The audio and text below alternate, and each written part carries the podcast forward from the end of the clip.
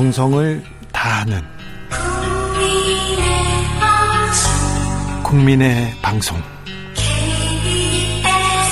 KBS 주진우 라이브 그냥 그렇다고요. 주진우 라이브 정치적 원의 시점 이어가겠습니다. 3327님께서 그렇게 오세훈을 깎아내릴 게 없으니까 와이프가 물려받은 땅을 가지고 국민들이 바보가 아닙니다. 민주당 추해요. 이렇게 의견 주셨고요. 2014님은 정치인 거짓말에 도덕성 문제가 많은 거 정말 심각한 문제인 거예요. 얘기합니다. 7609님께서도 여야 모두 정책 대결 좀 해요. 내곡동 내곡동 의원, 도쿄 의원 뽑는 선거 아니지 않습니까? 얘기합니다. 자, 김연아 의원님. 네, 저는 내곡동 관련해서는 지금 본인이 아니라고 얘기하고 있고 또 명확한 증거라기보다는 일종의 추측성 의혹입니다. 아직도 드러난 게 없어서 여기에 대해서 더 이상 말씀드리고 싶지는 않고요. 반대로 오 후보의 문제 제기뿐만이 아니라 저는 박영선 의원과 관련된 특히 도쿄 멘션에 대해서 전혀 언론에서 언급되지 않는 것이 좀 이상하다 이렇게 생각이 됩니다. 일단 오 후보가 어뭐 말을 번복을 하면서 그걸 거짓말이라고 한다고 하면 저는 똑같은 프레임으로 봤을 때 그럼 박영선 후보도 거짓말을 한 거예요. 왜냐? 매각한 게 아니죠. 매각 중이죠. 아직 등기가 완전히 넘어간 게 아닙니다. 근데 이걸 우리가 유심하게 봐야 되는데 지금 계약서를 공개 못 하고 있어요. 뭐 계약서 공개를 통해서 어떤 사실이 드러날지 모르겠지만 매각을 전제로 하고 나중에 안 팔 수도 있어요. 선거 전에 매각했다고 하고 나중에 안 팔 수도 있고 두 번째는 정치인이 그렇, 그렇게까지 아니 뭐 하겠어요? 저는 그거는 뭐 알 수 없다고 생각이 되고요. 네. 두 번째는 어 관계인한테 그러니까 아는 사람한테. 예, 이렇게 처분하는 거일 수도 있고 뭐 그게 뭐 6천에 8천에 뭐 어떤 되든 간에 뭐 일종의 비슷하게 증여처럼 될 수도 있어요. 그래서 저는 제일 중요한 게 뭐냐면 일단 그 논리대로 말하면 박영선 후보도 매각 중인데 매각했다고 특히 3월 말에 잔금이 다 들어온다고 했다가 지금 6월 말이라고 번복을 하고 있습니다. 근데 일본에서는 현금으로 집 사는 사람 없고요. 대부분 은행 대출 끼고 사는데 왜 잔금이 늦어지는지에 대해서 저는 명확한 설명이 필요한데 이것에 대해서는 뭐 우리 국민의힘이 잘 못 물고 늘어지는 건지는 모르겠지만 이것에 대한 보도는 너무 미미하다라는 생각이 하나 들고요. 도쿄 아파트 소유를 계속 문제 삼는 이유가 네. 아 이거 그 서류가 나오면 이게 권력형 비리일 수도 있고 주변 사람 아는 사람한테 무슨 특혜를 줬을 수도 있고 그런 것 때문에 아니 그런가요? 뭐 그런 걸 수도 있고요. 또 하나 지금 요번에 대통령께서 뭐 부패 청산과 관련된 부동산 투기 근절을 얘기하시면서 네. 이제 소급 적용을 얘기하다 보니까 예. 친일파 재산 소급할 때에 준하는 적용을 하시겠다고 얘기를 하고 있어요. 엄격하게, 예. 근데 또 이제 저희가 문제 제기를 하다 보니까 어, 여기에서 임대소득이 한 8천만 원 정도 발생한 걸로 되어 있더라고요. 박영선 후보가 이 도쿄 멘션을 갖고 계시면서 보유기간 전체에서 한 8천만 원 정도 임대소득이 발생된 거 가는데 이제 그거에 대한 소득세 부분에 있어서 뭐 일본에다 세금 내고 부동산 투자한 거 아니냐 뭐 이런 문제 제기도 하고 있고요. 그러니까 결국은 제가 아까 말씀드렸잖아요. 왜 부동산이 전혀 오르지 않는 일본에 어 임대로도 살 수 있는데 일본은 임대 주택이 굉장히 많거든요. 민간 임대 주택도. 근데 거기에 부동산을 보유하셨어요.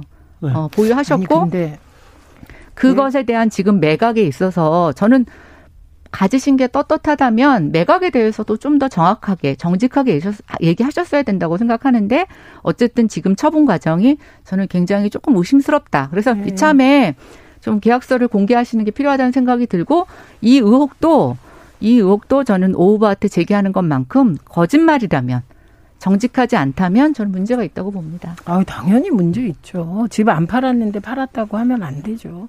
그런데 이제 계약서가 나오고 뭐 계약금을 받았다면 그런 문제 달라지겠죠. 그러니까 지금 예를 들면 그 잔금 날짜나 이런 부분보다 더 중요한 게 계약서와 계약금 아니에요? 그죠? 아니, 근데- 보통 팔았다고 말합니다. 아니, 근데 그러니까 저는 이상하게 알- 잠깐만요. 예. 그다음에 어 예를 들면 왜 도쿄에 아파트를 샀느냐 임대 안 하고 그 임대료도 일본 사람 주는 거예요. 그러니까 지금 요 포인트는 저는 아 좀 구차스럽다 이런 생각이 듭니다. 오히려 핵심은 안 팔아놓고 왜 팔았다고 했냐. 어, 그런데 안 팔았냐 이건 이제 드- 판명돼야 되겠죠. 그래서 요 부분에 대해선 계약서와 계약금이라든지 일본의 그 부동산 매매 절차에 따른 계약 행위 요걸 증명하면 될 것 같아요. 그러니까 지금 말씀하신 뭐 6천한테 팔았냐, 8천한테 팔았냐 말이 안 되는 게 일본에 뭐 있겠습니까? 6천, 8천 없어 없고 가게 된 것도 MB 사찰을 피해서 갔어요. 2000 그 7년부터 2009년까지 박영선 의원이 굉장히 힘들었습니다. BBK 저격수로 이런저런 사찰도 받고 남편도 일자리를 잃어서 간 거기 때문에 이 부분은 뭐 핵심 말씀드린 대로 하면 될 것 같고 그다음에 저는 오세훈 후보가 말하는 게 SH공사 분양 원가 공개를 하겠다고 박영선 후보가 그러니까 내가 했다. 내가 노무현 대통령을 설득해서 했는데 박원순이 없앴다. 뭐 이런 말 하지 않았습니까? 그러니까 두 명의 고인을 불러낸 거예요. 근데 그거 자료 다 아시겠지만 사실 역사가 깁니다. 2007년에 7개 공개하고 있다가 노무현 대통령 때 국토부에서 61개 공개하잖아요. 그리고 2012년에 MB의 국토부가 규칙을 변경해서 61개를 12개로 바꾼 겁니다. 박원순 시장이 바꾼 게 아니고 독자적으로 바꿀 수가 없어요. 그게. 그 다음에 2018년에 문재인 정부 들어서 다시 61개 된 거 아닙니까? 거기에 박영선 후보가 추가로 자기가 보기에 핵심인 하도급 계약서 등등 몇 개를 더 공개한다는 얘기거든요. 근데 저는 이 대목에서도 아니 아무리 박원순 전 시장을 폄훼해도 그렇지 박원순 전 시장이 없앤 건 확실히 아니거든요. 그런데 왜 자꾸 그렇게 사실이 아닌 걸 페북에 저, 그러니까 공개적으로 말씀하시는지 이 부분은 좀 즉시 시정하면 될 것 같은데. 자, 제가 그, 그 내용은 저도 좀 사실을 네. 정정할 내용이 있는데요. 뭐를요? 제가 그 당시에 SH 분양가 심의위원회 심의위원을 했기 때문에 저는 전, 부동산 전문가 김연아 나왔습니다. 예, 아니요 예. 거기에 제가 직접 참여를 했었기 때문에 압니다. 근데 그때 당시에 박원순이 없앴다 사실일까요? 아니요, 제가, 제가 말씀드릴게요. 먼저 국토부는 30개를 공개를 합니다. 근데 그때 SH공사가 국토부보다 더 확대해서 오세훈 시장이 음. 확대한 건 맞아요. 그런데 박원순 시장이 되면서 사실 유야무야 됐어요. 뭐냐면 공, 공개할 수 있는 물건 자체가 많지 않았어요. 그래서 음. 내부적으로 아마 조금씩 이게 너무 복잡하거든요. 그리고 실제로 공개했을 때에 그렇게 우리가 아는 것만큼 실익이 거둬지지 못한 부분도 있어요. 그러나 이제 팩트는 뭐냐면 오세훈 후보는 그 당시 국토부보다 훨씬 더 확대해서 이걸 적극적으로 했던 건 사실이에요. 했다. 네, 네. 아니요, 했어요. 하고 그 당시로는 아주 엄격하게 했어요. 그러다가 이제 시장이 바뀌면서 분양 물량이 별로 많지 않고 아마 박원순 시장은 분양 아파트 공개보다는 도시 재생 이런 쪽에 관심이 많았기 아니, 때문에 잠깐만요. 근데 박원순이 없앴다가 사실 아니 없앴다가 아니라 아마 아니죠. 줄였 그러니까. 아니 그거는 제가 확인을 못 해봤는데 그러면서 이제 MB 정부 때 줄이잖아요. 줄이면서 네, 서울시가 그걸 균형을 했을 수는 있어요. 네, 61개를 12개로 그러니까 줄이고 줄일 그 국토부 규칙이 바꾸면 서울시는 그걸 따를 수밖에 재밌는 없는 아니죠. 거죠. 서울시는요. 국토부가 정한 모든 법에 조례를 통해서 서울시보다 더 강력하게 모든 용적률 규제나 이런 걸 해요. 그런데 박원순 시장은 그거에 한해서는 국토부를 그냥 준용한 거니까. 아니, 잠깐만요. 평상시에 본인이 하던 것보다는 후퇴한 거죠. 아니요. 박원순 시장이 평상시에 분양원가 공개에 어떤 입장을 취했는지는 우리가 지금 자료가 저는 없습니다. 근데 중요한 건 오세훈 시장은 시장 후보는 박원순 시장이 없앴다라고 썼거든요. 그런데 그거는 아닌 거 그게 왜 말꼴입니까? 아니죠. 그건 그러니까 아무리 고인이 됐어도 거짓말을 하면 안. 시장님의 내용을 좀 받아봐야 되겠지만 분명한 건 오세훈 시장 국토부보다 굉장히 과잉해서 원가 공개를 했고 박원순 시장이 국토부를 받아서 동일하게 30개로 뭐 12개로 맞췄다고 하면 박원순 시장은 다른 거는 국토부보다 더 적극적으로 하는데 그 분양원가 공개에 대해서는 아니, 적극적으로 안 한 거죠. 아니 그거는 적극적으로 안 했다는 것과 박원순 시장이 바꿨다. 이건 무슨 말이냐면 국토부의 박원순 시장이 이게 지금 61개인데 과하니까 12개로 이게 규칙을 바꿉시다. 이랬을 때 없앴다고 말하는 거예요. 근데, 근데 이거는 서울시는 이미 그 60개를 하고 있었는데 그렇지 않습니다. 박원순 시장이 국토부를 핑계로 해서 줄였다고 하면 그건 후퇴한 게 맞죠. 아니죠. 핑계로 줄였다. 그거는 추측일 뿐이고 지금 드러난 절차의 사실은 이명박 대통령이 규제 완화를 하면서 줄인 거거든요. 그거를 박원순 시장에게 덮어 씌워서는 안 되죠. 아무리 고인이라도 노무현 대통령 때 정한 규칙보다 더 오버해서 했어요. 아닙니다. 노무현 대통령 때 61일을 늘리는 건 국토부 규칙입니다. 여기까지 여기서 거짓말하면 안 되죠. 아니, 우리가 거짓말 안 합니다. 예. 아닌데 이거는 자료가 나와 있는데요. 다시 한번 잘 확인해 보세요. 아닙니다. 제가 확인하고 왔습니다. 정치자분들께서 판단해 주시고요. 8019님께서 어, 오세훈 후보는 정직해야 되고요. 다시 뉴타운 정책으로 서민을 좀 멀리 보내는 참상이 계속 계속될 것 같습니다. 이렇게 얘기하는데 오세훈 후보는 이명박 시장의 뉴타운 정책을 적극적으로 좀 이 그 물려받았는데요. 이 뉴타운 정책은 어떻게 평가하십니까, 김연아 의원님? 음, 저는 그 뉴타운 정책이 활성화될 때 또 소멸될 때 다 같이 정책에 참여했던 사람으로서 그 당시 뉴타운 지구를 너무 많이 지정해 달라고 구해서 요청이 와가지고요. 그때는 그때. 네, 그래서 서울시가 사실은 정해놓은 것보다 더 많이 할 수밖에 없었어요. 근데 반대로 오세훈 시장이 물러나고 박원순 시장이 들어올 때는 또 지역의 요청이 뭐였냐면 뉴타운을 다 해제해 달라고 하는 게 민심이었어요. 예, 그래서 저는 이 뉴타운 정책이라고 하는 것은 부동산 시장의 상황, 또 주민들의 어떤 추가 부담금에 대한 여력, 재생에 대한 어떤 욕구에 따라서 시장 정책이 바뀔 수밖에 없습니다. 그런데 지금은 저는 10년 전하고 달라졌다고 봐요. 다만 지금, 지금 민심은 어떻습니까? 아니요. 민심의 문제가 아니라 이제는 뉴타운을 같은 것들을 지속적으로 할 수 있는 상황이 아니에요. 그래요? 집값이 일단 너무 비싸고 추가 부담금을 내려면 주택 소유자들이 너무 고령화되어 있고 또 그걸 낼 만한 여건이 되지 않고 규제도 또 굉장히 많아서 비용이 굉장히 많이 드는 상황입니다. 그래서 지금은 뉴타운을 과거처럼 활성화시키겠다는 게 아니라 기존에 예정된 사업들이 지지부진하게 되는 것들을 조금 숨통을 틔워서 하게 하는 방법. 영원히 안 되고 주택이 노후화 지역에 되는 지역에 대해서는 공공이 조금 어 지원을 해서 활성화되도록 하는 방법 이런 것들이 같이 병행이 돼야 되죠. 저 얘기가 박영선 후보 공약이고요. 아니요, 그거하고는 좀 오세훈 다릅니다. 후보는 재개발 재건축 규제를 일주일 안에 풀겠다. 그래서 스피드 공급하겠다 이거예요 지금.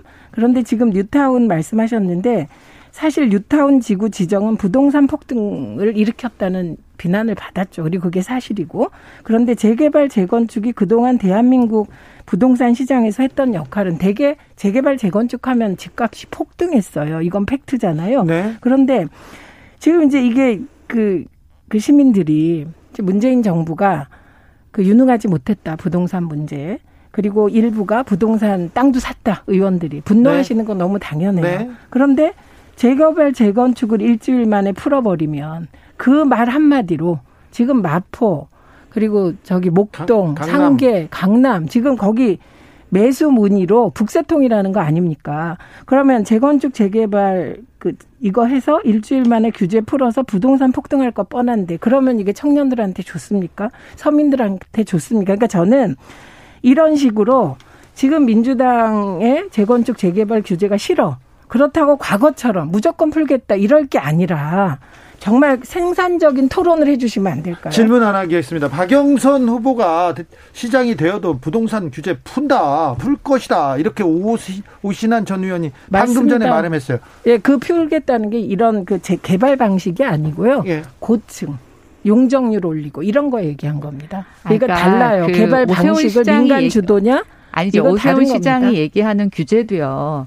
법을 바꾸는 건 지금 할 수 없죠 시장이요. 그러면 조례로 할 수 있는 것들을 바꾸는 게 바로 이거 제한이에요. 거짓말이네요. 일주일 아니죠. 안에 풀겠다는. 아니요 일주일 안에 푸는 거는 시장이 할 수 있는 걸 하겠다는 거죠. 근데 어떻게 해요, 시장이? 조례 풀어야 되는데. 아니요 조례에서 할 수 있는 것들이 조례가 예를 들어서 음. 층수 제한하는 거 심의를 갖고 할 수 있는 것도 있고요. 조례는 이제 의원들을 심의위 구성해야 되잖아요, 다시. 부동산이 역시 어렵군요. 그리고 부동산이 아니 근데 저는 그렇게 생각합니다. 박영선 후보가 첫 번째하고는 다르게 지금 점점 점점 시간이 갈수록 재개발 재건축 규제에 대해서는 굉장히 어, 대통령이나 국토부의 입장과 다른 입장을 보이는 건 사실이에요. 강력하게 얘기하고 있습니다. 네, 맞습니다. 예. 그래서 뭐 저는 이거는 어, 여태까지 박원순 시장이 국토부하고 다른 입장을 보여서 서울시를 이끌고 왔어요. 네. 박영선 후보 그렇게 할 수도 있겠죠. 그러나 지금과 같이 부동산 적폐에 대해서 대통령의 의지가 선명하고 또 그동안의 실패 정책에 대해서도 대통령이 뭔가 이걸 마무리하려는 이 상황에서 글쎄 선거를 앞두고 시장 후보가 조금 어, 규제를 풀겠다고 하는 입장 자체는 좀 대통령의 정책 기조하고는 좀 달라보는 모습이 있어서 오해가 있으신데 이사 대책 보면 네. 거기에도 용적률 규제 풀겠다 이런 게 들어 있습니다. 근데 그거는 공공이 시행하는 걸 조건으로만 아니, 하고 있지 그러니까. 민간은 포함이 안 아니, 돼 있죠. 잠깐만요. 민간이 포함 안 된 게 아니라 예를 들면 과거에 재건축 재개발 지금 올해 추진 안 된 지역도 공공 개발 방식을 일부 도입해서 가자고 했죠. 그런데 그 지역에서 그 공공 개발 방식이 도입되면 예를 들면 그 기부 체납이나 이런 양이 많아지기 때문에 지금 안 하고 있는 겁니다. 그러니까 막혀 있는 게 어, 아니에요. 그렇지 않습니다. 이사 아. 대책에서는 이사 대책은 공공 개발이라고 하는 건. 민간이 소유권을 넘겨야 되는 조건으로 하고 있어요. 아니 그러니까 그런데 과거 재, 재개발 재건축 지금 추진하고 있는 지역 있잖아요. 근데 이제 문재인 정부 들어서 못한다는 그 지역 사실은 못하게 하는 게 아니라 거기도 공공적인 개념을 좀 더 가미해서 하자고 이미 제안을 했죠. 조금 그런데, 가미가 아니고요. 예, 사실상 공공한테 다 팔라는 내용입니다. 아닙니다. 다 팔라는 내용을 어떻게 하겠습니까? 자, 정부가 박람회 그걸 그렇게 그 전문가 공공 재건축은 공공 재건축은 그렇습니다. 역시 부동산이 시대의 화두예요. 그리고 최민희 의원님은 오늘 저녁에 서울시장 후보 토론회 직접 나가시면 굉장히 잘하실 것 같아. 저는 팩트만 봐요. 팩트만. 자, 자 어, 김상조 청와대 정책실장 정격 경질했습니다. 짧게 한마디 해주십시오, 김윤아 의원님. 저는 좀 늦었습니다. 네, 안타깝고요. 늦었다고요? 네, 네 그리고 김상조 실장은 정격 경질하고 바로 후임 인선 하시더니 네. 변창흠 장관은 사의를 표명하는데도 왜 후임 인선 안 하시는지 저는 그 차이를 모르겠습니다. 최민희 의원님? 어, 뭐, 저 정말 실망했습니다. 김상조 전 실장에 대해서. 네, 네. 같이 시민운동 할 때도 뵙고 그랬는데 네. 대통령께서 진짜 가슴 아플 것 같아요. 그럴 것 같습니다. 자, 문 대통령 그리고 당정청이 굉장히 강력한 입법을 추진하기로 했습니다. 모든 공직자 재산 등록하고 그다음에 만약에 부동산 투기한 사람 있으면 입법 소급 입법 해가지고 다 뺏겠다 이렇게 얘기했는데 이건 잘 가는 방향이죠?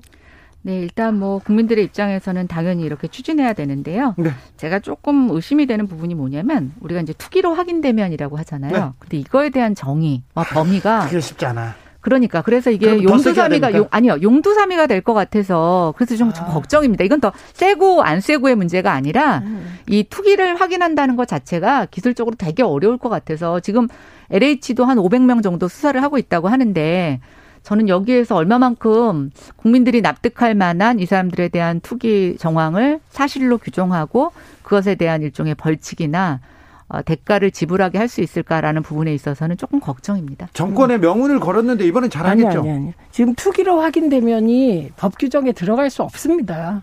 오히려 법 규정에는 그 업무상 취득한 정보로 어떻게 어떻게 했을 경우 이렇게 그렇죠. 되는 거거든요. 네. 근데 왜 투기라고 표현하냐면 그냥 대중에게 알기 쉽게 설명해서 투기인 거예요. 그래서 저는 그 이번에 이 법안을 만약에 통과시키지 못하면 이해충돌 네. 이해충돌 방지법과 이거 통과시키지 못하면 문재인 정부뿐만 아니라 민주당뿐만 아니라 대한민국의 미래가 없다고 생각합니다. 왜냐하면 네. 국민들이 제가 어, 이렇게 얘기를 해보면 유권자들이랑 요새 진짜 민주당 실망했다. 잘할 줄 알았는데 이게 뭐냐. 네. 막 이렇게 화를 내시지만 네. 그러면 국민의힘에 대해서 선뜻 마음은 열었냐. 그거 아닙니다. 그 부동산 투기 땅 부자 당 혹은 투기하는 사람들과 가깝다 이런 느낌을 갖고 계셔서 선뜻 지금 막 그 마음이 흔쾌한 거 아니거든요. 그런데 어, 민주당이 만약에 이 약속한 이 두 법 핵심이거든요. 투기 그 환수법, 투기 네. 환수법하고 이해충돌 방지법 이거 못하면 저는 뭐 이건 국회 자체가 무너질 거다. 이 두 법은 아니요, 저는 뭐 통과돼야 된다고 생각합니다. 네. 그리고 지금 여당이 180석, 180여 석을 갖고 있는데 이거 못할 이유 전혀 없다고 그렇죠. 보고 있고요. 저는 이 법의 실효성은 뭘로 평가할 수 있느냐? 네. 지금 민주당 내에서 한 6명 정도가 투기 의혹을 갖고 계시죠. 이분들이 이 적용을 받았을 때 어떤 결과를 도출할 수 있느냐 이게 저는 이 법의 실효성을 판단하는 잣대가 될 거라고 생각합니다. 박덕금 의원의 이해충돌 방지법 그때 뭐 딱 빼박이잖아요. 전복민 의원 두 분 다 탈당하셨어요. 그래서 국힘이 우리 당 의원 아니다 그러시면 안 돼요. 그러니까 이 문제는 여당 의원의 여섯 명의 투기 액수나 이런 거 그게 적다고 해서 책임 안 지는 거 아닙니다. 그리고 민주당이 이런 얘기 들었어요.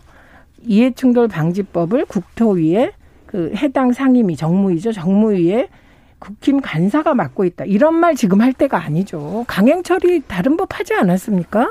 예, 그래서 하시면 되고요. 네, 네, 그건 강행 처리해도 국민들이 됩니다, 가장 의심하는 건 그런 거였죠. 민주당이 항상 개혁을 얘기하면서 내 편과 상대편에 대한 다른 잣대를 갖고 있다고 얘기를 하셨으니까 뭐 국힘 의원들 포함 과거 국힘에서 살당한 의원들 포함해서 지금 민주당 여당 의원들 중에 투기 혐의를 받고 있는 의원들의 결과가 이 법을 통해서 어떻게 드러나느냐. 아니죠. 저는 그게 굉장히 중요하다고 생각합니다. 이게 여야가 없어요. 투기 근절에 있어서는 여야가 그러니까 없고 내 편에게도 얼마나 엄격한 잣대를 들이대느냐. 그게 바로 자. 국민이 그 집권 여당의 신뢰를 줄 수 있는 그런 하나의 네, 맞습니다. 맞는데 여야가 아니고 사이즈로 보면 야당이 훨씬 커요. 사이즈가 이미 이게 아시아 경제에서 보도까지 했죠. 제가 말씀드리는 건 여당은 사이즈가 작아요. 투기가 그런데 그 그렇다고 해서 빠져나가려고 하지 마라. 그렇죠. 제가 네. 그 정치적. 원의 시점 마지막으로 부산 얘기를 부산은요 30초씩 드릴게요. 30초. 부산은 어떻습니까, 김연아 의원님? 네, 뭐 부산 지금 보니까 자녀 비- 입시 비리 의혹 같은 경우가 이제 박형준 의원의 그 일종의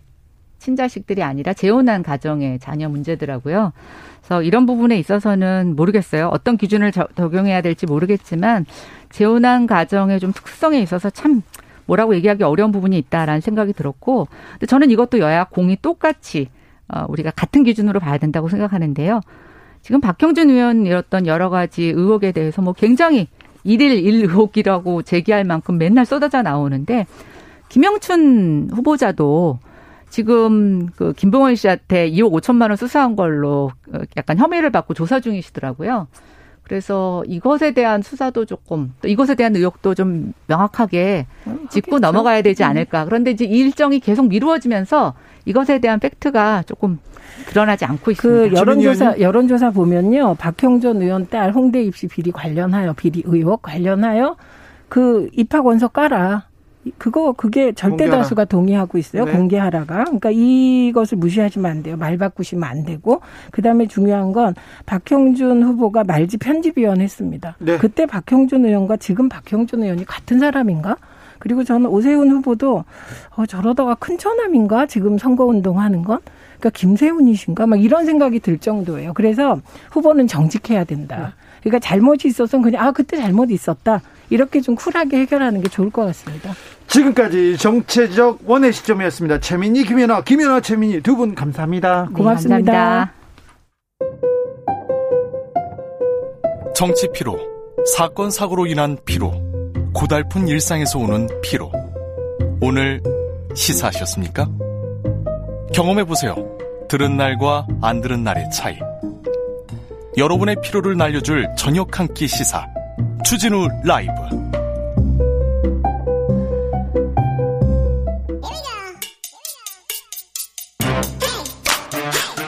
뉴스를 향한 진지한 고민. 기자들의 수다.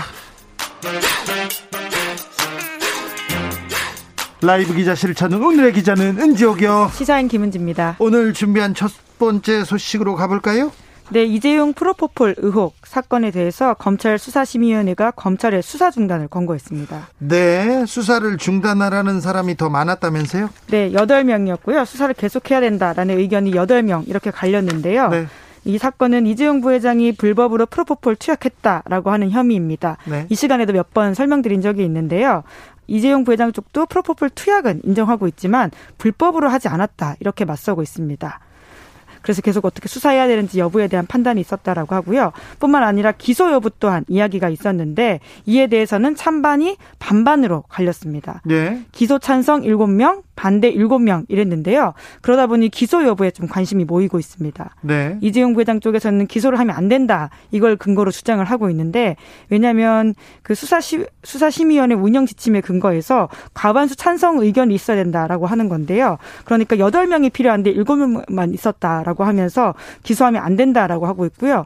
검찰 쪽에서는 7대 7 동률이었기 때문에 종합적으로 판단하겠다라고 밝히고 있습니다. 알겠어요. 검찰 검찰은 항상 종합적으로 판단한다고 했지 종합적으로 판단하지 않았다 이렇게 얘기한 적은 없어요.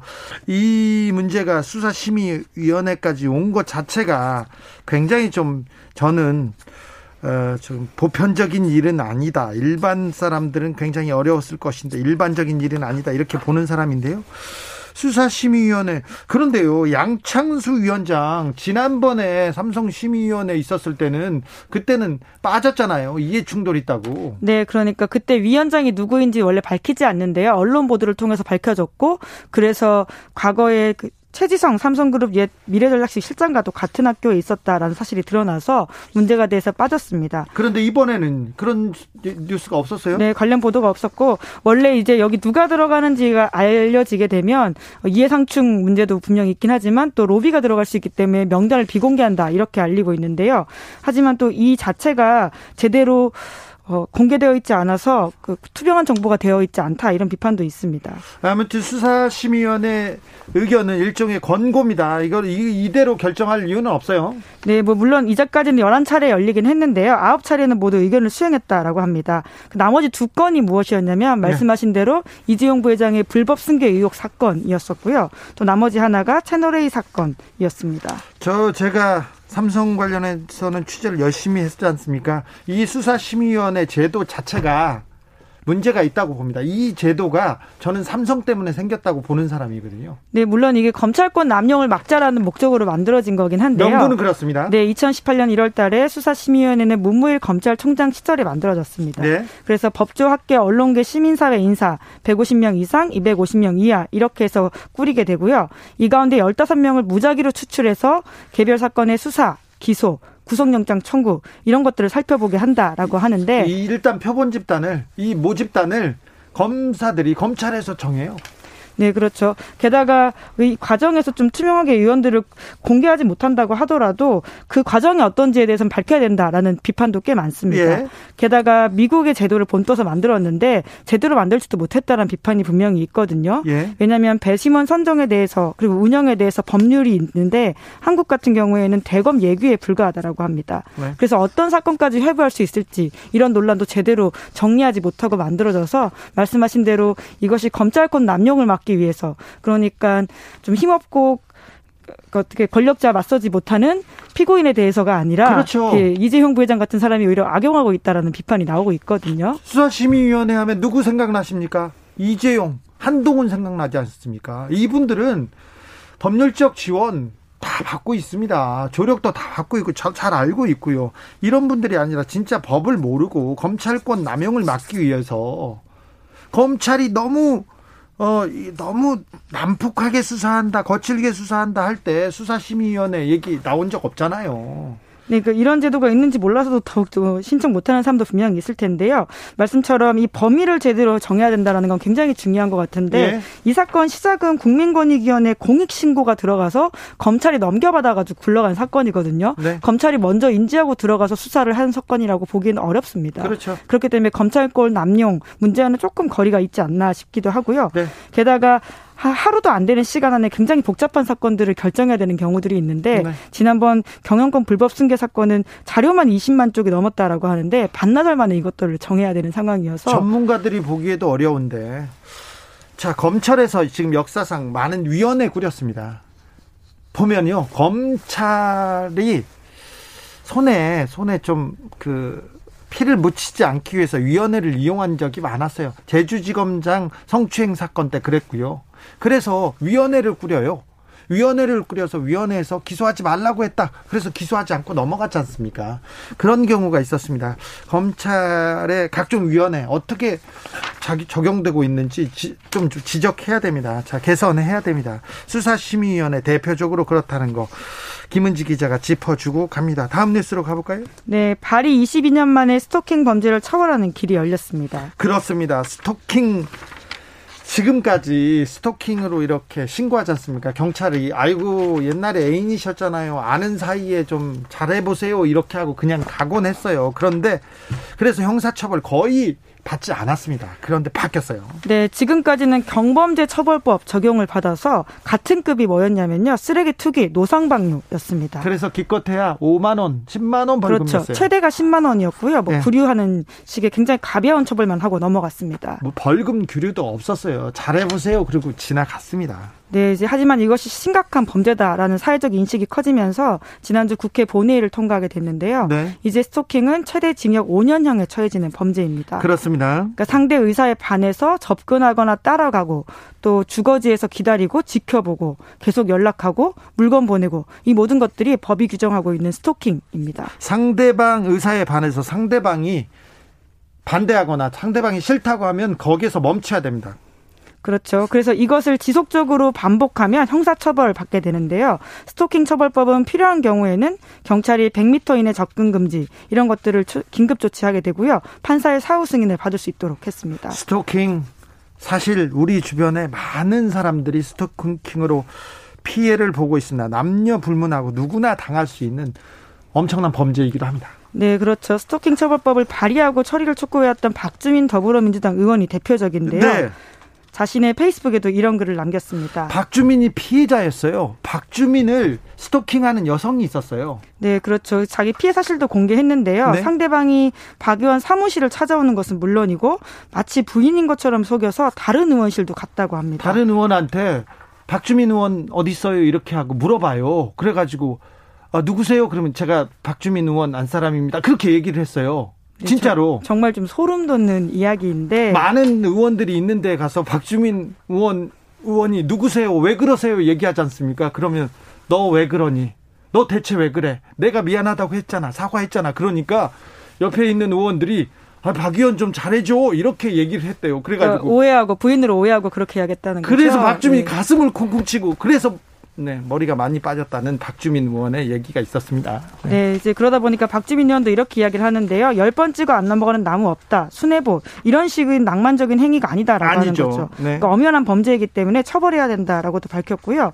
또 국민의힘 서범수 의원도 이러한 예를 들었는데요. 지난해 5월에 벌어졌던 창원 스토킹 살해 사건이 있었습니다. 네. 그때 피해자 여성이 가해자 남성으로부터 10년 동안 스토킹에 시달렸었는데 네. 사건 발생 하루 전에도 경찰에 신고했는데 별도의 조치가 없이 풀려났고 결과적으로 살인이라는 끔찍한 결과로 이어졌다라고 합니다. 그렇습니다. 이 그 경찰의 인식이 이 한 사람의 생명을 막을 살릴 수 있었는데 안타깝습니다. 아, 최근에 노원에서 세모녀 살인 사건 이 사건도 스토킹이 낳은 참극이었어요. 네, 이제 그런 식의 보도가 있는데요. 아직까지 경찰 수사가 마무리된 건 아니지만 그런 정황들이 많이 보입니다.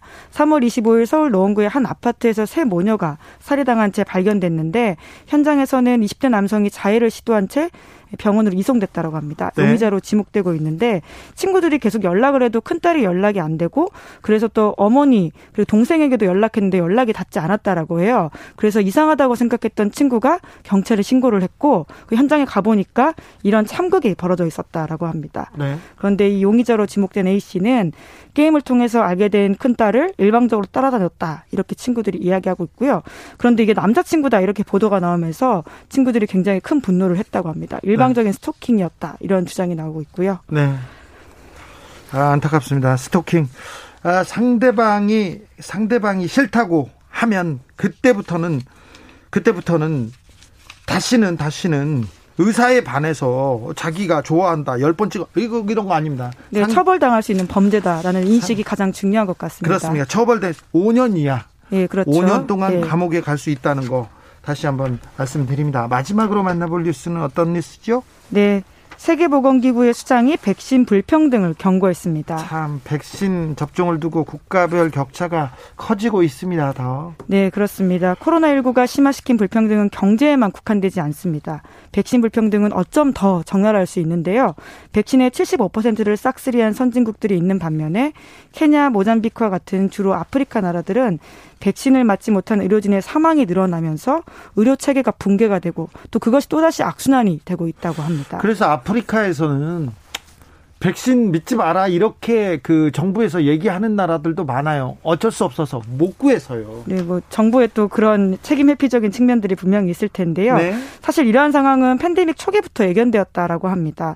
미국과 영국은 자본력을 동원해서 사재기를 시작했고 그러면서 처음에는 이러한 행태들을 EU와 캐나다에서는 비판했다라고 해요. 근데 캐나다에서는 또 곧바로 쫓아갔죠. 백신, 백신 네. 사재기 했죠. 네, 이유도 마찬가지였습니다. 그래서 최근에는 이런 비판까지 있는데요. 백신 아파르트헤이트, 그러니까 인종차별을 넘어서 아예 분리되고 있다라는 비판인 거죠. 그러네요. 백신 접종을 아예 못한 나라가 30 개국이 넘는다면서요. 네, 이제 게다가 또 0.1%의 접종률에 불과한 나라가 29개국이어서 뭐 60개 가까운 나라들이 거의 제자리 걸음이다라고 볼 수 있습니다. 예. 이제 주로 아프리카 나라들인데 뉴욕 타임스에 따르면 아프리카에서도 그나마 사정이 나은 케냐 같은 경우에도 2023년 중반까지 정도 돼야지 30% 정도가 접종할 수 있다. 이렇게 2023년도 중반이요? 네, 이제 10명 중 3명인데 그런데 지금 현재 이스라엘과 영국은 10명 중 6명, 4명 명 넘게 접종됐다라고 합니다. 케냐는 그나마 사정이 좋은 편이라고 그렇죠. 하는데 아프리카에서 그 정도라고 하는데요. 케냐로 간 선교사 한국인 선교사가 코로나로 인해서 숨졌다는 뉴스를 비보를 전해 들었습니다. 그런데 케냐에서는 어찌할 줄을 몰라서 어떻게 이 장례를 치러야 할지도 몰라서 발을 동동 굴, 구르고 있답니다. 아직도요. 지금 현재 상황입니다. 네, 이제 그러다 보니까 이런 백신 불평등이 단순히 정의의 문제로만 볼 게 아니다라는 지적도 많이 나오고 있는데요. 왜냐하면 집단 면역이 형성돼야지만 우리 모두가 안전할 수 있기 때문인데 이 변이 바이러스가 계속해서 나오고 있지 않습니까? 네. 이런 상황 속에서 우리나라에서 좀 백신 많이 맞아가지고 상황이 좋아졌다라고 하더라도 다시금 돌아갈 수 있는 분위기라고 하는 거죠. 교육이 돼 열려 있고 사람의 이동을 완전히 막을 수 없기 때문에 특정 나라의 백신 접종률이 떨어진다고 하는 것이 나의 문제일 수도 있다라는 인식을 가져야 한다라는 게 이번에 국제 기구의 지적입니다. 그래요. 그럴 수밖에 없어요. 거기다 변이 바이러스 지금 또 계속 그 확산되고 있어서 상황 더 심각해지고 있습니다. 네, 이제 백신이 좀 나와가지고는 사망자 수가 줄어드는 추세였었는데요. 하지만 다시금 말씀처럼 변이 바이러스 때문에 6주 만에 전 세계 코로나19 사망자 수가 증가세를 보였고 네. 확진자 수도 8% 정도 늘었다라고 합니다. 네. 계속 늘고 있습니다. 그리고 3차, 4차 유행 계속 될 거라고 지금 계속 미국에서도 일본에서도 강조하고 있습니다. 안타깝네요. 백신이 나오면 코로나 시대 마무리될 줄 알았는데 계속되네요. 네, 뭐 어쩔 수 없이 또 대응을 해야 될 텐데요. 연대가 어느 때보다 중요한 시절인 것 같습니다. 그렇습니다. 네. 우리 우리 지역만 괜찮다고 해서 코로나가 끝나는 게 아닙니다. 우리나라만 괜찮다고 해서 끝나는 게 아닙니다. 그래서 전 세계가 코로나 코로나에서 같이 벗어나야 되는데 좀 걱정입니다. 세계적인 연대가 사랑이 필요합니다. 지금 그죠?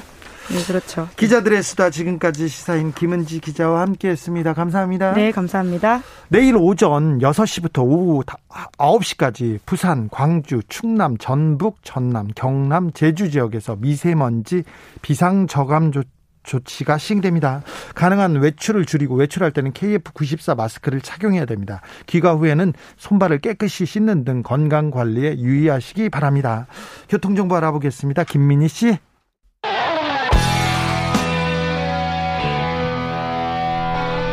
스치기만 해도 똑똑해진다. 드라이브 스루 시사 주진우 라이브.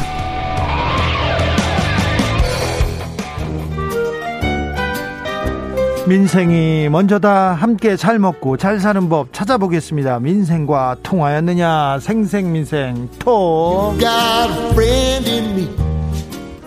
안진아 선아 민생생각 안진걸 민생경제연구소장 어서 오세요. 네, 안녕하십니까. 네, 얼마나 고생이 많으십니까? 예. 시작 어, 전에 예. 75세 이상 어르신들이 코로나 백신 접종 시작됐습니다.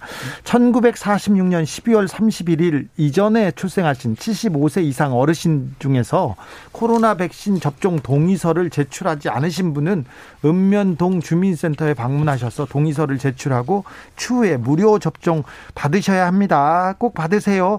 자, 75세 이상 어르신분들 읍면동 주민센터에 백신 접종 동의서 제출해야 됩니다.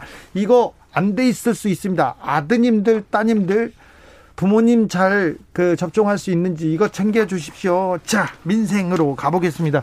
우리 예. 고생이 많은 소장님. 예. 오늘 또 삼성생명 음. 암보험 환자들의 집회가 있었습니다. 아, 그렇습니까? 매주 제발 매주 월요일마다 합니다. 월요일마다 합니다. 우리 주진우 라이브에서 계속 라이브로 체크, 체크합니다. 네. 삼성그룹이 거듭나는 그날까지 네. 암보험금을 빨리 지급해서 어 빨리 기업이 사직 책임을 다하라. 환자들이 그러니까요. 지금 420일 넘게 농성하고 있습니다. 아유 바깥에서 이거 얼마나 그러니까 그리고 방금 75세 이제 우리 어르신들 말씀하셨으니까 네. 항상 65세 이상 어르신들은 12,100원의 통신비가 감면된다는 거. 네. 물론 이제 상위 30%는 제외하고 네. 기초연금을 받는 65세 이상 어르신들 12,100원 통신요금 감면 신청하시면 무조건 받는다. 네. 예, 그거 알려드리고 시작합니다. 아무리 아무래도 4차 재난지원금 아, 지급 지금- 시작됐는데 그 얘기를 좀 해주십시오. 자, 오늘 엄청난 화제입니다. 이게 네. 뭐, 뭐, 여야 후보들의 뭐 공방도 화제지만, 뭐, 내곡동 땅 뭐, 여러 가지 이슈가 있지만, 저는 오늘, 이번 주는 4차 재난지원금이다. 우리 국민들 관심이. 네. 오늘 아침에 신청이라고 이제 문자가 온 겁니다. 그렇죠. 홀- 사업자 등록 홀수 번호부터 네. 내일 짝수 번호 연락 오고요. 네. 앞으로 이제 다 연락이 올 건데, 그래서 다들 긴가민가 하면서 신청을 한 겁니다. 네. 신청도 굉장히 간단합니다. 저도 이렇게 하는 거 봤거든요. 실현해 봤는데 사업자 등록하고 계좌번호 확인하면 한두 시간 후에 돈이 영업 금지 업종 예. 500만 원. 네. 중간에 영업 금지했다 영업 제한으로 완화된 업종 400만 원. 그다음에 매출 감소한 업종들이 아니 영업 제한 업종 있잖아요. 영업 시간 제한된 업종들 네. 9시 10시 300만 원이 바로 들어와 버립니다. 바로요. 예. 정말 대한민국 대단한 나라구나. 아, 참 코로나로 예. 이렇게 어려운데 이렇게 사회 안전망 그나마 나라가 아. 어느 정도 이게 재난 이 코로나 재난을 예. 지원할 수 있다는 게 국민들한테 지원한다는 것 자체가 굉장히 뿌듯합니다. 엄청나게 힘이 됩니다. 그래서 실제로 지금 자영업자들 중소상공인들 커뮤니티에는요. 버팀목 자금 입금 입금돼서 큰힘 된다고 올라와요. 어, 그럼요. 근데 이제 반응이 두 가지로 엇갈립니다. 이걸 잘 보셔야 됩니다. 근데 그동안 지급을 못 받았던 분도 이번에 지급이 많이 돼요. 왜냐하면 특히 소상공인이 아니었던 소기업 있잖아요. 소기업, 네. 여행업, 네. 전시업, 네. 공연, 네. 이벤트 하던 분들이 소상공인으로 분류되지 않고 소기업으로 분리, 분류돼서 지원이 못 받았는데 이번에는, 이번에는 그분들이 어떻게 되냐면 여행업 등은 업종 평균 매출이 60%가 감소했어요. 그 입증이 됐어요. 네. 300만 원 추가로 나가고요. 공연, 전시 이분들이 업종 평균 매출이 40% 감소했어요. 네. 40% 이상. 이분들 250만 원. 그다음에 전세 버스 등 업종 평균 20% 이상 감소한 소기업들이 200만 원이 추가로 나갑니다. 예. 그게 실제 전세 버스 기사 중에 법인 택시 기사님들이 70만 원 받는데 전세버스는 관광버스 전세버스 기사는 못 받냐 해서 그분도 70만 원이 같이 나갑니다. 네. 그러니까 이렇게 많이 확대된 거죠. 농민들까지도 이번에 확대됐으니까요. 네. 근데 그래서 받은 분들 좋다는 문자 댓글 근데 못 받은 국민들이나 사각지대에 있는 분들이 여전히 왜 우리는 안 주냐라는 불만의 댓글이 같이 달려 있어요. 오늘 내일 다 지금 문자가 가는 그러니까 거죠? 그래서 이렇게 이제 근데 다 받는 분들이 소상공인 소기업 합쳐서 385만 개예요. 예. 그 다음에 이분들 빼고 특수고용 노동자 프리랜서 문화예술인들 받는 분들 있잖아요. 네. 이게 100만 명 안팎입니다. 네. 다 합쳐도 5, 600만 명밖에 안 되는 거예요. 농민까지 합쳐도. 네. 근데 우리 5천만 국민 중에 10% 정도가 이 올해 특히 작년 11월, 10월, 1월, 2월 힘들었기 때문에 더 힘든 예. 사람들한테 두텁게 그래, 그래서 4차 재능이 나가는데 거기에 빠져 있는 어쨌든 정말 저소득층이라든지 서민 중산층들은 힘이 빠진 거죠. 그래서 이 부분은 다시 한번 강조드리는데 방역 단계가 완화되면 전 국민 재난지원금이 불가피하다. 대통령과 여당 대표도 저번에 청와대에서 약속을 했다는 점 저는 계속 환기시키고 다닙니다. 아무튼 정부에서 재난지원금을 지급하기 시작했습니다. 어려 어렵지요 코로나 때문에 예. 소상공인들 소기업 어려운데 그분들한테 좀 힘이 되었습니다. 그러니까 최대 500만 원 지급됐다. 그다음에 요거 하나 더 말씀드려야 되는데요. 지방 정부가 별도로 추가로 지원해 주는 데가 있습니다. 예. 이미 경기도가 10만 원을 지원했잖아요. 1인당. 여수시 25만 원, 포천시 20만 원 이렇게 지원했고요. 광역시도 중에는 서울시가 눈에 띄는데요. 4월 달에 어 다시 이분들은 중복해서 집합 금지 업종은 영업 금지됐던 데는 150만 원, 집합 금지했다가 완화된 데는 120만 원, 그다음에 집합 제한 업종, 영업 시간 업종은 60만 원을 추가로 드립니다. 네. 그러니까 만약에 서울에서 장사를 하다가 영업금지를 당했던 분들은 코로나 때문에 최대 650만 원을 받는 거고 영업시간 제한을 당했던 분은 최대 360만 원을 받는 겁니다. 거기에다가 관광 MICE 는 전시 이벤트 업종은 200만 원을 또 지원합니다. 이게 중복해서 추가 지원이 되거든요. 그러니까 어쨌든 그 정말 어려움을 겪는 분들 어 포기하지 마시고 중앙 정부와 지방 정부의 지원을 이참에 다 신청해서 가급적이면 다 받, 지원금 받자. 네. 이렇게 당부드립니다. 이참에 받으라는 안진걸 소장의 얘기입니다. 자, 정부가 부동산 투기 근절 대책을 내놓았는데요. 아주 강도 높게 내놨는데 소장님 이 정책 어떻게 보십니까? 예, 저희들이 주장하던 겁니다. 어, 공무원들은 어, 공기업 지원된 공무원들은 직무상 근본적으로 이해 충돌이 발생할 소지가 매우 높습니다. 예. 그게 이해 충돌이 주로 부동산하고 주식에서 발생하지 않습니까? 네. 어, 번거로우시겠지만 이참에 모든 공직자들이 재산 등록하고 그게 매년 변경상도 신고를 해야 되지 않습니까? 네. 그렇게 되면 앞으로는 부동산이나 주식으로 투기하거나 내부 정보를 이용하는 일은 근본적으로 차단이 됩니다. 많이 맑아지겠죠? 예, 많이 저는 많이 정도가 아니라 이번 대책도로 하잖아요. 네. 거기다 부당이득을 어, 처음에 소급 안 하, 몰수하는 걸 소급 안 한다고 했다가 소급 적용하겠다고 다시 소급 적용한다고 했잖아요. 네. 이렇게 되면 어떤 인식이 발생이 되냐면요. 정치인들, 공무원들, 공기업 직원들은 앞으로는 투기했다가는 폐가 망신당하고 네. 쫓겨나고 예. 처벌받는다. 다 걸린다라고 되는 거거든요. 네. 그래서 이번 대책은 지금 벌써 일부 언론에서는 뭐 공무원들이 이러려고 공무원했냐라고 반발한다고 그렇죠. 공무원이 나오는데 죄냐 이렇게 얘기하는데 국회의원들이 죄가 죄 죄인이어서 재산 등록하는 거 아닙니다. 맞습니다. 큰 힘에는 큰 책임이 따르는 것처럼 공무원 선생님들은 저희가 정년을 보장하고 예. 또 평소에 사회적으로도 명예와 존경을 받습니다. 존경을 드려야죠. 예, 그리고 이제. 저는 필요하면 우리가 모든 공무원 직원들에게 처우 개선도 더 해드려야 된다 봐요. 그렇죠. 경찰 소방관 선 중심으로 존경 대신에 예.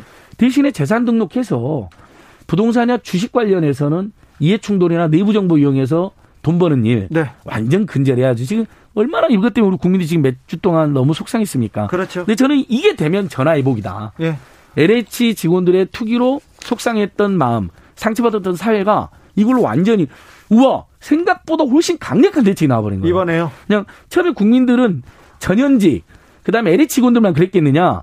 공무원들이나 정치인들 다 조사하자. 처음에 여론은 전수조사 이쪽으로 간 거거든요. 네. 그다음에 조사, 정부는 조사를 하고 국가수사본부는 근본적인 수사를 해서 처벌해라. 네.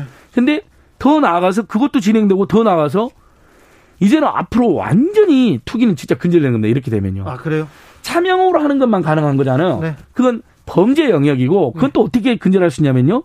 삼기 신도시나 개발 호재 있는 데에서 자금 출처 조사하면 누가 차명을 했다. 안진걸 공무원이 차명을 했는데 그 차명인이 자금 출처 이야기 못하면 그 공무원 걸려서 또 못 뽑고 안진걸 네. 소장은 주변에 가면은 말투가 특이하고 시끄럽기 때문에 다 알아요. 아, 어디 가도 네. 제가 요즘 지역에 가다 보면 네. 택시사님들이 네. 목소리 주진우 라이브 나오시는 분이죠. 그러는 아, 거죠. 네. 저는 택시 타서도 계속 전화를 하고 있거든요. 그렇죠. 알아요, 막 다. 억울한 사람 전화. 근데 살, 살며시, 살며시 뒤를 쳐다보면서 주진우 라이브 나오시는 분이시죠. 그럴 네. 때 얼마나 반갑고 또. 안진걸 예, 소장 고마운지 응원하는 모릅니다. 분들이 많습니다. 예. 그런데 요거는요. 자, 부동산 투기 근절 대책 정부의 대책 적절하다, 강력하고 좋다 여기까지 했는데 이해 충돌 방지법 처리는 어떻게 봐야 됩니까? 자, 그러니까 이게 이해충돌 방지법과 재산 등록이 같이 가는 겁니다. 네. 재산 등록만 한다 하- 한 것만으로도 근본적 차단 대책이 되지만 네. 그럼에도 불구하고 관련 직종이나 관련 정보를 또는 자기 직위를 악용해서 돈을 빌려고 할 수가 있잖아요. 부당이득을. 네. 그걸 금지하고 그걸 몰수할 수 있게 하고 엄벌할 수 있게 하는 장치가 가장 중요한 장치가 이해충돌 방지법입니다. 예. 작년에 박덕흠 의원 사태 있었을 때 정말 저희가 이 법을 만들어라고 심단체 모두 나서서 이야기했는데 결국 안 그때는 됐습니다. 바로 이게 추진 바로 네. 처리할 것처럼 그러니까요. 보였는데 안 됐어요. 특히 저희들이 예전에 참여연대 일할 때 20년 전에 이미 이해충돌 방지법을 촉구를 했었거든요. 네. 그동안 다수당이었던 세력들이 항상 소극적이었습니다. 네. 그러니까 그러면서 지금까지 통과가 안 된 거거든요. 그래서 LH 사태가 생긴 겁니다. 네. 저는 3월 말 4월 초 안에 어 공무원 공기업 재산 등록하고 네. 그 다음에 이해충돌 방지법이 두 개만 생기 제정되면 우리 국민들 상처가 굉장히 많이 아물게 아하, 된다. 네. 그리고 이거 방해하는 사람 여당이든 야당이든 그 사람들이 범인이고 네. 그 사람들이 투기꾼이다. 또는 본인이 투기 안 해도 잠재적으로 투기 세력을 비호하는 사람들에게도 과언이 아닙니다. 알겠습니다. 잘 알겠습니다. 이건 무조건 그러니까 우리 국민 여러분 LH 사태에 분노한 마음 있잖아요. 그것을 이해충돌 방지법하고 공직자 재산 등록 이 두 개로 풀면 됩니다. 알겠습니다. 좋네요. 0884님께서 여행사 소속 해외 관광 인솔자입니다. 아, 십- 뭐 주변 사람들은 주변 사람들은 가이드라고 하시는 분들인데 저희는 어디에도 속하지 못해서 재난지원금 여태 한 번도 못 받아보지 못했어요. 어디에서도 도움 주는 곳이 없어 애만 태우고 있습니다. 자. 이분들 직업 제가 말씀드립니다. 여행업은 매출이 평균 80, 60% 이상이 감소돼 버렸어요. 네. 그래서 여행업을 하는 대표님에게는 300만 원이 지급이 돼요. 1.2만 개 중심. 대표. 근데 근데 직원은 그 직원이잖아요. 네. 이번 이 재난지원금의 최대 문제점이 근로자들이나 노동자들이 빠진다는 겁니다. 아이고. 그래서 5차 전국민 재난지원금으로 지원을 받아야 된다는 것이고요. 다만 그분이 가이드분들이 5차 재난지원금 예, 얘기하시는 거고요. 꼭 필요하다는 거. 가이드분들이 만약 에 자영업자로 되어 있잖아요. 노동자가 네. 아니라. 그럼 자영업자는 매출이 감소하면 100만 원을 받습니다. 네. 근데 그 매출 감소 서류를 내야 돼요. 그분들은요. 그래서 제외됐을 수가 있어요. 예. 송우관님께서 4차 재난지원금 오늘 오, 오전 9시에 신청했는데 오후 1시 44분에 지급받았습니다. 아이고 와, 빠르네요. 박수. 진짜 정말 힘내시 바랍니다. 예. 자 오늘도 감사했습니다. 생생민생 통 안진걸 소장 함께했습니다. 감사합니다. 감사합니다. 발로 뛰고 다시 나타나겠습니다. 네. 오늘도 수고하고 지친 자들이여 여기로 오라. 이곳은 주기자의 시사 맛집 주토피아. 주진우 라이브.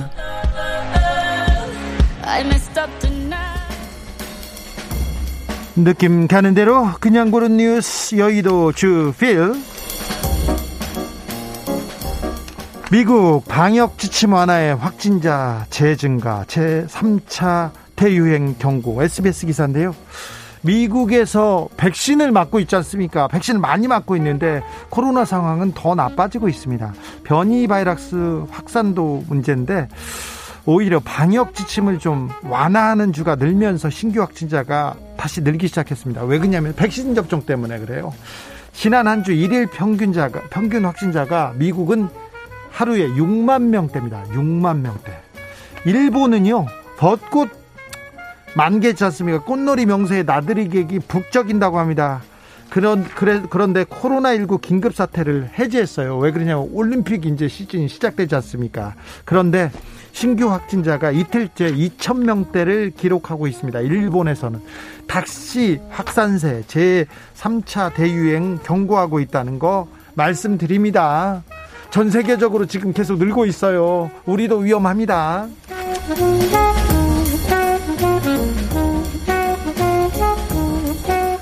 수에즈 운하 좌초 에버 기브노 선체 부양 수로 방향으로 연합뉴스 기사입니다. 수에즈 운하를 좌초시켜 좌초해가지고 대형 컨테이너가 수에즈 운하를 막았지 않습니까? 그런데 만조 이제 물이 들어오고 그 에버 기브노를 이렇게 정상 항도로 돌려놓았다고 합니다. 그래서 이제 엔진도 가동 시작되고 이동 준비하고 있다고 합니다. 배에 있던 동물들은 어떻게 됐을까요? 자, 수천 마리 동물이 떼죽음 위기였는데 지금 한 20여 척의 배에 배에 많은 동물들이 타고 있어요. 주로 유럽에서 중동으로 갑니다. 루마니아에서 사우디로 가는 배가 제일 많은데요. 아, 양이에요, 대부분. 양.